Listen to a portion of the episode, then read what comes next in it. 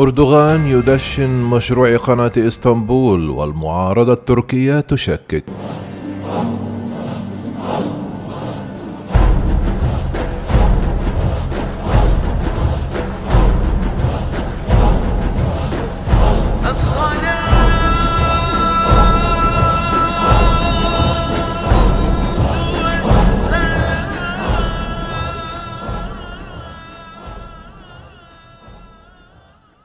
حضر الرئيس التركي رجب طيب أردوغان مراسم البدء ببناء جسر يتم تقديمه على أنه جزء لا يتجزأ من مشروعه المثير للجدل قناة إسطنبول.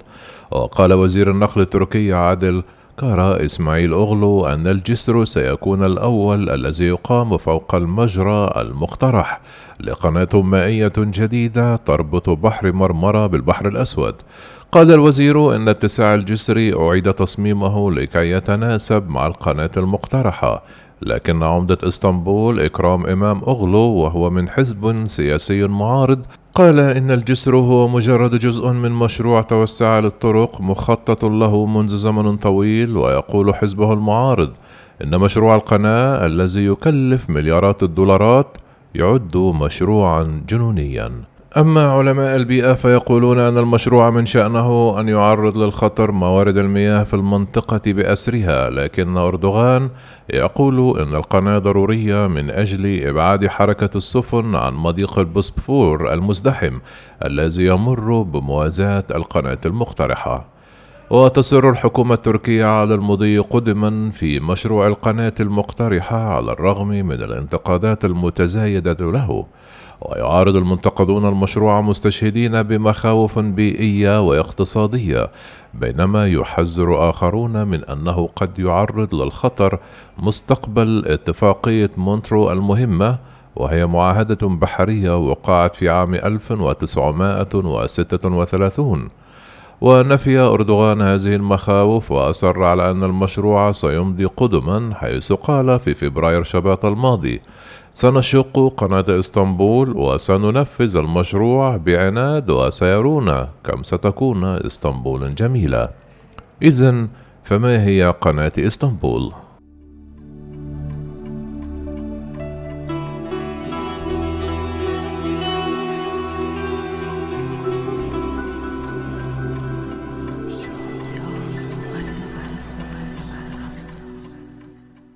أعلن أردوغان لأول مرة عن خططه لشق قناة إسطنبول في إبريل نيسان من عام 2011 واصفا إياها بالمشروع الضخم الذي سيكون بحجم هائل لدرجة أنه لا يقارن بقناتي بنما أو قناة السويس.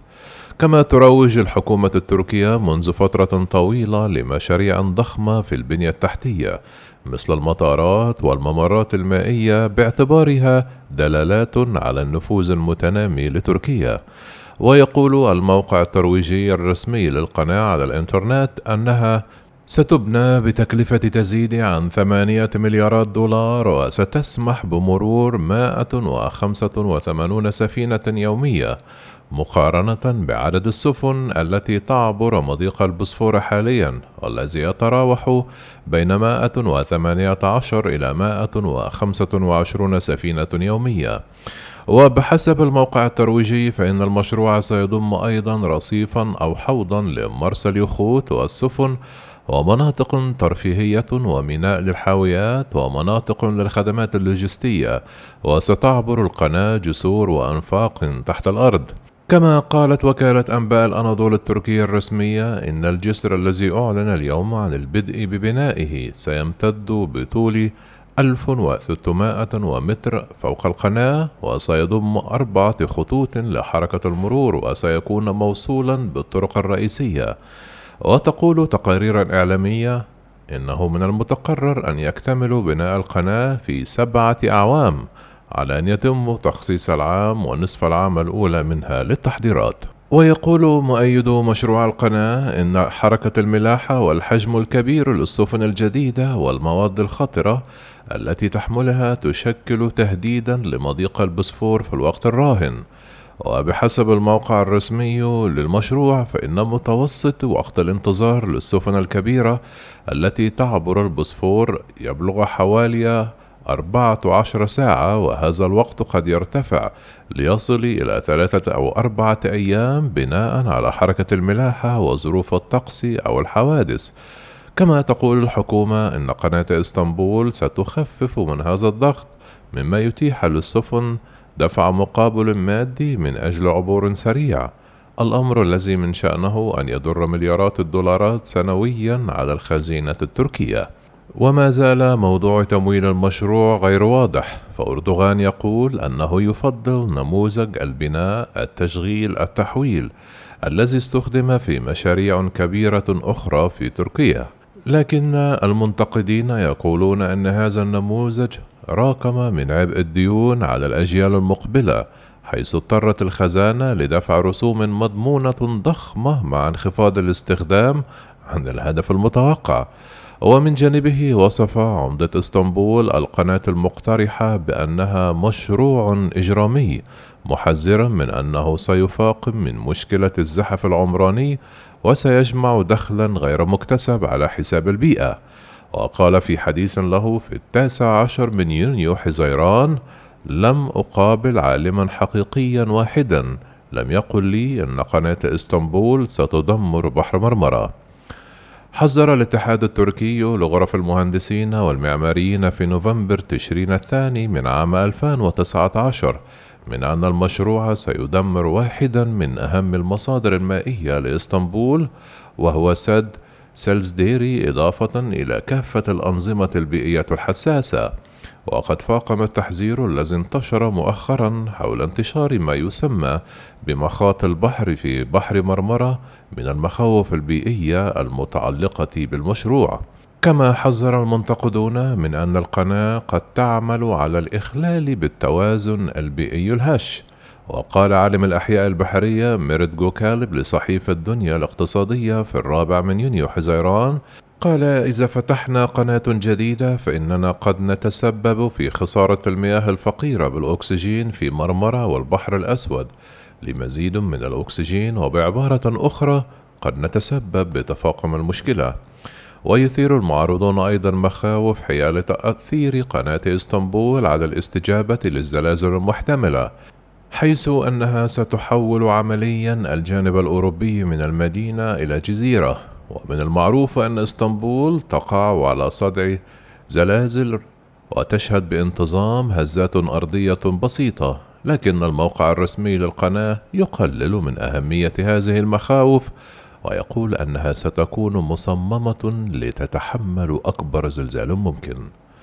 ولقد أثار مشروع القناة المخاوف أيضا حول مستقبل اتفاقية مونترو التي تسمح تركيا بالسيادة على إسطنبول ومضيق الدردنيل وبحر مرمرة ومضيق البسفور كما تسمح الاتفاقية للسفن التجارية بحرية المرور في المضائق التركية بينما تخضع السفن الحربية للدول التي لا تطل على البحر الأسود ومن بينها الولايات المتحدة لقيود معينة.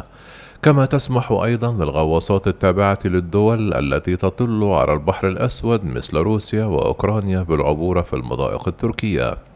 وكان أردوغان قد قال في ديسمبر من كانون الأول من عام 2019 أن قناة إسطنبول لا علاقة لها باتفاقية مونترو لكن المخاوف تبقى واسعة الانتشار حول قيام قوة خارجية بتعزيز وجودها العسكري في البحر الأسود.